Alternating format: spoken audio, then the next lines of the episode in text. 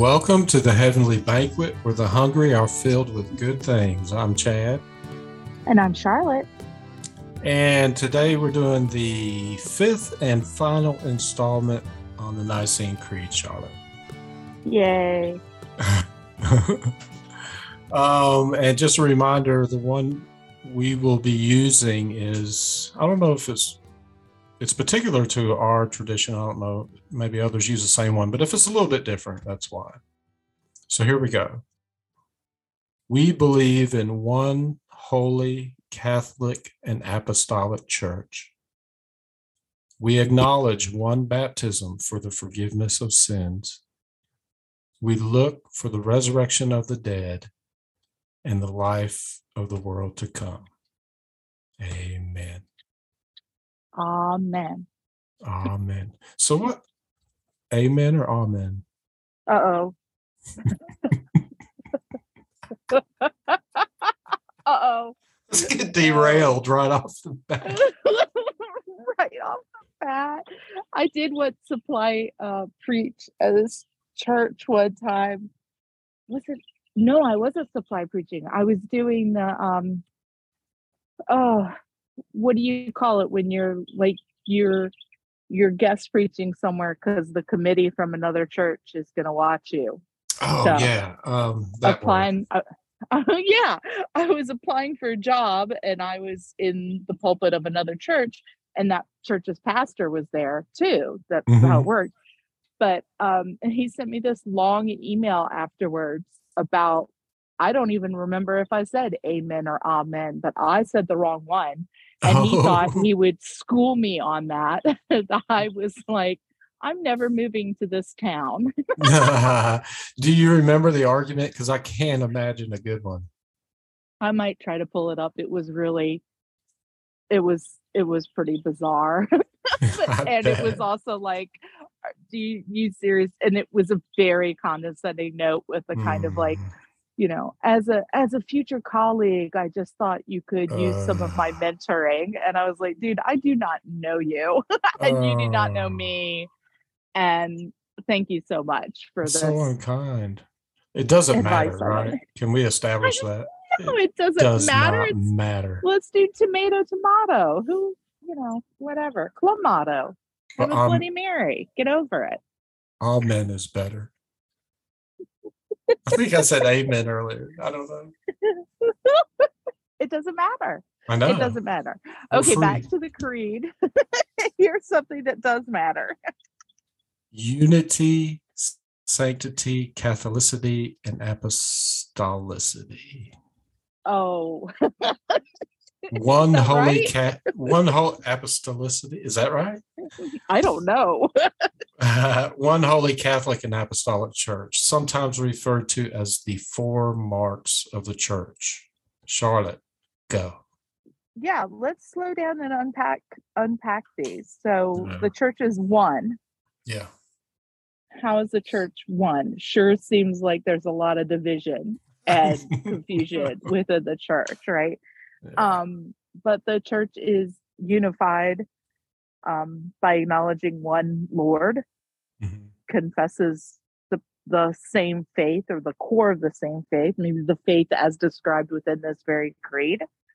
Mm-hmm. Uh, a church yeah. is born of uh, the the same baptism and so forms a body and gains its unity through the unity of the Trinity. That's its strength mm-hmm. there. Um, but like the Trinity within that unity is a multitude or great diversity, right? Yeah. Um, that mirrors the diversity of humanity. Uh, yeah. So saying that it's one doesn't mean that it's uniform. How about that? Yeah, nice. I was thinking about kind of keeping that same thread we started with the first episode and God being one, this idea that the divine love is always one, does not change, divine goodness does not vary. Um, mm-hmm. Divine mercy and justice are not incompatible, but they're one. The divine intention for a good creation is one, it never changes. And so that opening statement reflects that unity and tells me that that is the divine intention for the corporate body of the faithful as well. This idea that, you know, the effect in some significant sense resembles the cause or reflects the cause. Mm, hmm Uh, the one holy church is, this might be controversial, is one and holy insofar as it is unified in love and reflects the nature of the divine goodness that never changes and brings it into Yeah. being. Yeah. Because the historical reality of the church is a whole nother matter. Yeah. Yeah. Probably one of the more lamentable aspects of the history of Christian faith is how horribly we have embodied these ideas. Yes. And I don't think anybody is under any kind of illusion that we're achieving like any of these. Yeah. So, I mean, I, have to say that where the church does exhibit any of these values is because of its unity to Christ and it's actually Christ's attributes of unity, holiness, universalism, etc. that yeah. that the church shares in in those moments. Yeah, yeah. How do you uh, the whole? I always stumble with this word "holy" or or the sanctity of the church. I take it that it essentially means connected to the divine, right? Not mundane. Yeah, the church is made up of, or at least includes, sinners, Right. right? But the church shares through this mystical union with Christ the holiness of Christ in some measure and seeks to achieve that and and has seeks to offer the gifts of sanctification to the people of God. So there's uh, possibilities there. The church has produced saints or saint-like or saintly people, um, models for us in the Christian life. Yeah. It does so sound like, oh, the church is holy; it must be like perfect, and that's that can't be it. Can't be it. but we see glimmers of that holiness in people and it doesn't have to be and i mean i guess let me make clear that when i even talk about the saints uh, i'm not talking specifically of those who have been canonized, or historically venerated or whatever i mean it can be you know that woman who was in your community who oh my gosh you know was just Uh-huh. doing was doing the most and that everybody could see that she had something special Yeah. and something that other people wanted to participate in or be near and was really her faith shown in a way that was very compelling Yeah. that's yeah. a holy person you know, Right. Yeah. Nice. Well, here's a landmine Catholic. This throws a lot of, not a lot, I'm going to say this throws some Protestants off. I mean, the word, it comes from the Greek word katholou, universal on the whole.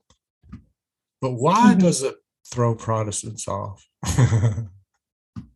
because they're associating it with the church in Rome rather Right. than the universal church, the church universal. Yeah. Um, and it is a dumb, or not a dumb, uh oh, it is a weird thing to stop for us to stop and be like, I believe in the church in Rome. I mean, both as Protestants and as just people, period. What would that really b- even mean? But um, no, the the universal nature of the church that it proclaims a fullness of the faith that it um, seeks all of humanity, both in its ministry and its missions. It's for not- everyone. it's for everyone and not just everyone globally, but everyone of every time and place. Oh, wow. That's an Um, awesome thought. So, yeah, the people who have come before us and the people that will we'll meet in the world to come, you know, Mhm. uh, the the humans who might colonize Mars. Um, I mean, really, like it's Yeah. kind of it's really extraordinary that it's not it's not bound locally. It's not the church isn't bound culturally or ethnically. It's not bound by gender or anything else, and it's not bound by time either. That it stretches through to the beginning of the human history to what will be the uh, consummation of it. That's such an important point because I th- there might be a tendency to think of the church as strictly limited to post Jesus. Yeah. Okay. Why did you? I really thought you were going to say more about that. Well, it can't because that would be absurd. It would be absurd. What about all be- those people? It would be such a Oh. cruel joke. Yeah. To be like, sucks to be born in that time and place. Yeah. you cannot be part of this by the accident of your birth. Yeah. Um, Okay. which is also true today. Let me let me also say that it also includes the post incarnational folks who may not have heard the gospel of Christ and may not have access to that. And it will include people of other Abrahamic faiths or people of other faiths, period, um, or can, because we don't get to determine how God. Works out salvation. Yeah. That's right. Yeah.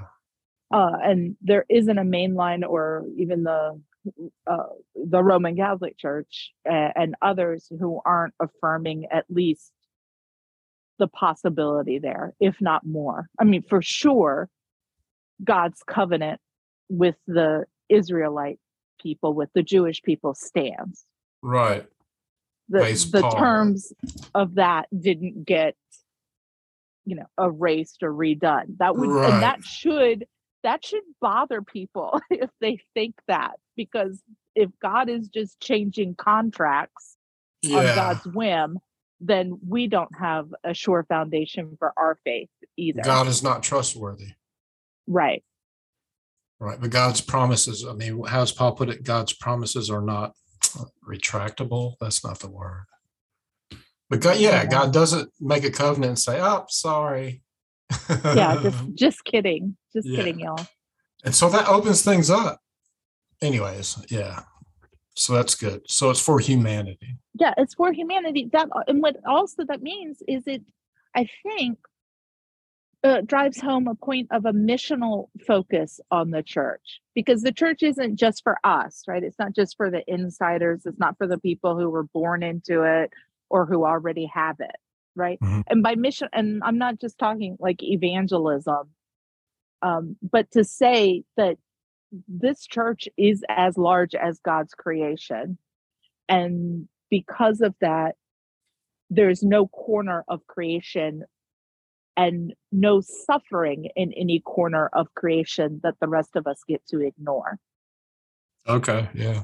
Because we're still connected in some way if by nothing else our universal humanity Right. The divine image we all bear. Yep. Yeah. Apostolic. I mean, I take it apostolic to mean there's a continuity with the past and present. Is Yeah. That a, yeah. I, I think mm, probably more most comfortable talking or i am let's say that i'm more most comfortable talking about this in kind of a most general terms of saying that the faith that i share and the faith that i've been baptized in and that i pro- proclaim uh, is the faith of the apostles. Yeah. uh, that you know there's there's a core of that faith. There's a there's a kerygma core of those teachings that we can see running through the historical church Right. and the church may may veer and vary and dispute a wide host of issues but Mhm. at least the proclamation that Christ is Lord uh, is centered and and the faith again as communicated in this creed should be the faith of the, the apostles Yeah, I'm assuming that's the assumption when they say that. So, but the the thing you said about shared, or it is, you know, as we talked about when we were talking about the second section, these are just historical events. This story of this one person, Jesus, uh and it's shared. It depends on being shared. yeah It's not an empirical discovery about God you're going to go find. It's shared from one generation to the next. yeah and i think there's some beauty even though uh, i think trying to really trace a literal handing down of the faith from the apostles uh, of course gets muddied for a- whole variety of reasons but Pretty you think about quickly. the- yeah but you think about you know the early church is you mentioned before i think about irenaeus saying he's received the teachings from polycarp who has Mhm. received them from john and that it seems that close generationally. Um Yeah. you know, and paul describes some of that too in the epistles. Y- your your mother taught you. You gave you this faith and you pass it on now. And i think the formalizing then or formalizing of the apostolic succession i can i can't really get on board with that the idea that the bishop in rome is a direct successor to to peter's claim um right. but the idea that one generation tells it to the next Mhm. um, And what's it it's an- telling is, I mean, at its most basic, like, like it, in this creed, it's just this basic statements about this person in history, Jesus. yeah christ Who- has died christ is risen christ will Mhm. come again Right. and i suppose in that telling then as one generation speaks it to the next it's it's the core of those stories and the core of that faith but it should also be you know how we have Mhm. experienced that faith and Mhm. How that faith looks daily, uh, the wisdom of generations there as well. You know, why you and I still read people from uh, from centuries gone by. You know, Mhm. How the, we're sh- sharing things in common. I'm sorry. Go ahead. well, I was just going to say, and how the faith is embodied. Yeah. I mean, I think Yeah. part of what's behind this whole idea of apostolic is that it's authentic. But what makes authentic faith? It can't just be a reduction to certain truth claims about Jesus Christ. It has to include how we embody that, how we live it out love, goodness, mercy. That's what I say. Now, nobody's asking me. I'm going to ask you a question. Maybe it's not right or fair, but Uh-oh. it's an idea in my head. You know, I only have been told to think of the church as apostolic as being the faith of the apostles or the faith of the first followers of Christ. Mhm. Um, well, specifically the 12 then, but call them apostolic after they're sent. Right? Yeah. you know, should we be pulling more also of and whether or not this is the original intention of the fathers Mhm. at Nicaea, but the idea that again the church what it preserves of this first faith is then turned outward uh, in in action and sharing and then another again missional drive there. So it's the faith of those who are sent in general with this yeah. proclamation and way of life and so on. yeah That's or nice. it's or it's an acknowledgement that if you know this faith you are sent you have to act Uh-huh. on it yeah. it's not a static faith if you actually have the faith of the apostles then that's something you are going to share through uh, proclamation and acts of love and mercy in the world right not something you not something precious you keep to yourself Right. that's it's turned there's outward. nothing yeah there's nothing apostolic about holding your own uh, faith in your closed hands. Yeah, yeah. Nice. Yeah, that's great, I think. Yeah, it's turned outward. It's not insular. There you go. That sounds good. Self-oriented. Ah. Now, We acknowledge one baptism for the forgiveness of sins. and we're laughing for no reason.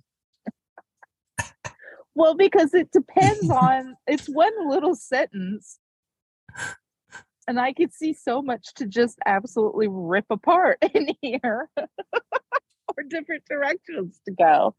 Um, you know, the fact that it's one baptism are we looking at or maybe it's all of these things the idea that that we all share in one baptism in the name of the father son and the holy spirit or are we also affirming the fact that it's only one baptism that it's a singular act Versus multiple baptisms? yeah I bet. I bet that's part of it. Or was that even an issue? Maybe that, I don't know.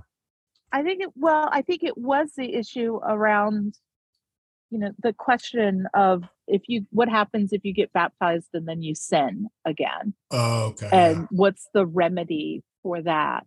That then pushing people toward what we would describe as clinical baptisms, meaning deathbed baptisms, like save it until I can't sin anymore Mhm. baptisms.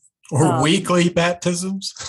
yeah and Yeah. there were clearly practices of go go be washed again but that the church ultimately determining that one baptism is efficacious and nothing needs to be added to that um, yeah. yeah. w- which then some folks around here would disagree with that Oh, what, didn't we do a podcast on this very thing, rebaptism? we did and we came up on the negative side. No, there's no need for that. Why? Because baptism is, how did Augustine put it, a visible sign representing God's invisible grace. Is that right? yeah Yeah. So the efficaciousness is not in the act or the elements, Right. but it's it's in what it represents, which is God's, which is divine grace. Right. Or the person or church administering it. None of that actually matters. If, right. if you're baptized in the name of the Trinity using water in some way and with the intent Intent. of a baptism, that's it. Right. And it's a, uh, I think, a horrifying, if not abusive thing to make people doubt the grace of their baptisms. Well, if you say, "Oh, you got to get baptized again," when when does that stop? I mean, somebody like Right. me who's, who's a little bit obsessive compulsive, man, I could have scruples over that. Drive me nuts. Well, sure. But like, how's you? Well, how was that one better? What happened? Yeah, why you was do, that? What'd you do right that we didn't get right the first time? Mhm. And then who's to stop? Even beyond like me and my faith or how I feel connected or not to Christ at any moment, and worrying about that all the time. Mhm. Now I've got to worry about you know. Oh, you weren't. You got baptized in a horse trough and not down by the river. Now I've got to get another one. You know, I mean, we can't. Well, now or- now you can go get one at the at the Sea of Galilee, and like, what are we just going to one up all our baptisms? yeah, I don't. Um, that's not fair, and it's not right. And no, it's not helpful at all. no, I mean, put your idea of your salvation in jeopardy based on things that are super, superfluous. Yeah, because the efficaciousness again is not in the act or the words and all that itself. It's in what they represent. It's through Christ, like period. Yeah, You know, right. I would caution against getting that backwards there and saying that divine grace is locked into the instantiation of that sign. sure. Um, God can extend grace however God wants, but that Right. sign does represent. Right. We can say it's the normalized historical, it's a biblical model. But yes, God can act through or how any way God wants. Yeah. Nada. you would think that would be obvious, but no, we're not going to combine God's grace. we can't both say that this is the the all powerful maker of heaven and earth, who is also dependent upon being able to save people, whether I sprinkle them or dunk them. Mhm. You know, God's just shaking God's head. Charlotte got it wrong again. Actually, Charlotte shouldn't even be doing this. It's a lady. yeah. but Yeah. no, it doesn't have to do with the one administering it um, Yeah. or any of those other things. So yeah. Uh, we look for the resurrection of the dead and the life of the world to come. Why are you giggling? Because the way you're like, ah, this part. Well, I was thinking of the conversation that I had with somebody, uh, a colleague this week, who was a little distressed that he was engaging a bunch of people who were in the midst of their theological education who didn't really seem to understand that there was going to be a resurrection of the dead, that that was part of our faith. Really? Yeah, In I think oh. do so yeah in seminary because because the cultural christianity has is so pervasive and like we said in those episodes about what happened both both in the one of like what not to say to the bereaved Mhm. and in kind of what will what's the afterlife like the that series Mhm. but there's this still kind of like you die you go to heaven you're an angel Oh, yeah. now and not that there will we are supposed to be anticipating a physical general resurrection And that there's an interim somehow. yeah or Yeah. even that if you were a saint and because there are descriptions of the saints and martyrs um Mhm. at the heavenly court already or that kind of doesn't make sense because it's outside of time too Yeah. but yeah. but that there will be flesh even is i But- uh, But not I think they still- corruptible.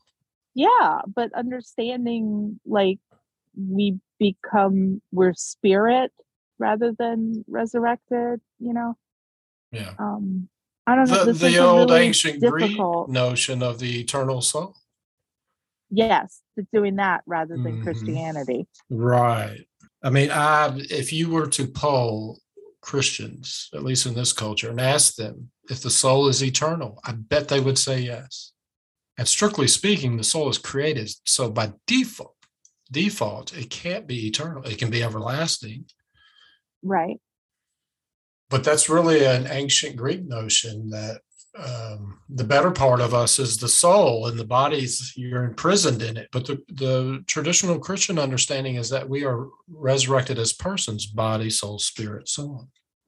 yes so my body everything that is me is is part of me is good in some way um and will be perfected later on but there's a heart in our faith both here and and through the incarnation that's affirming that matter matters Yeah. um that this world matters and Creation is good.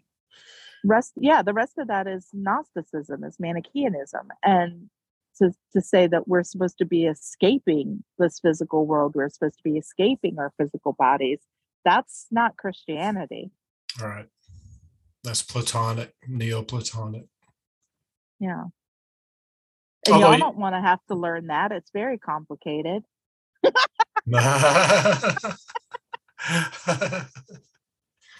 Oh, the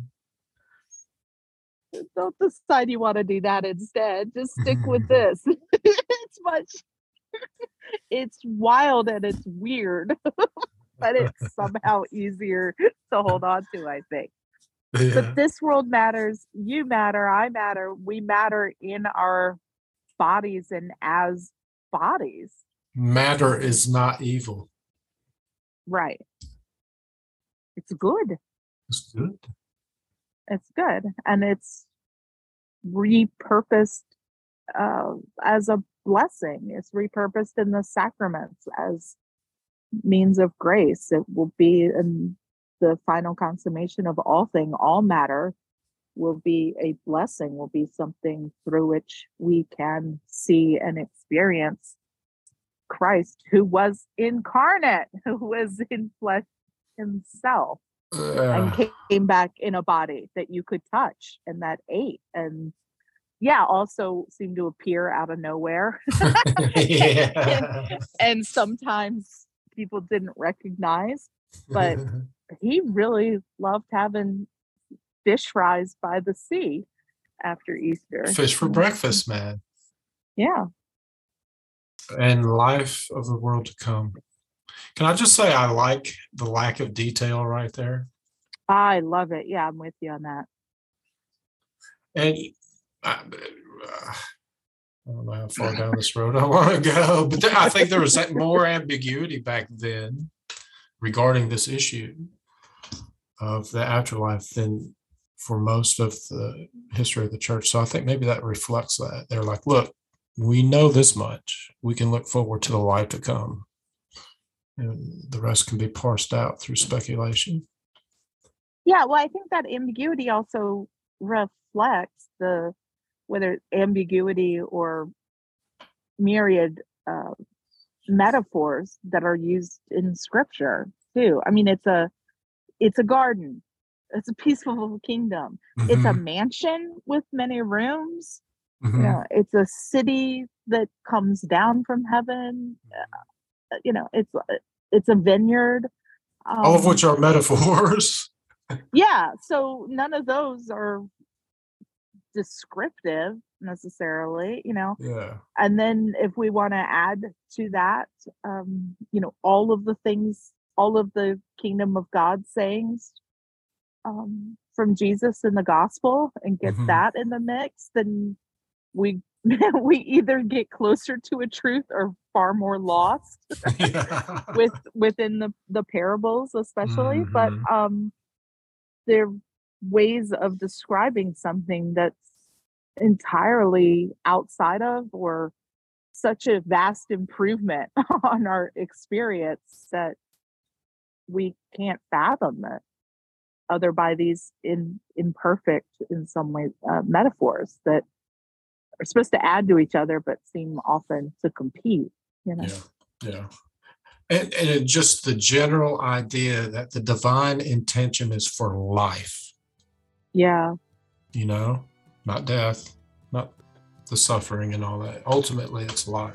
I know there's a lot of mystery there, but that's so important, I think. Well, what did Jesus say? I came so that you, you might have life and have it abundant.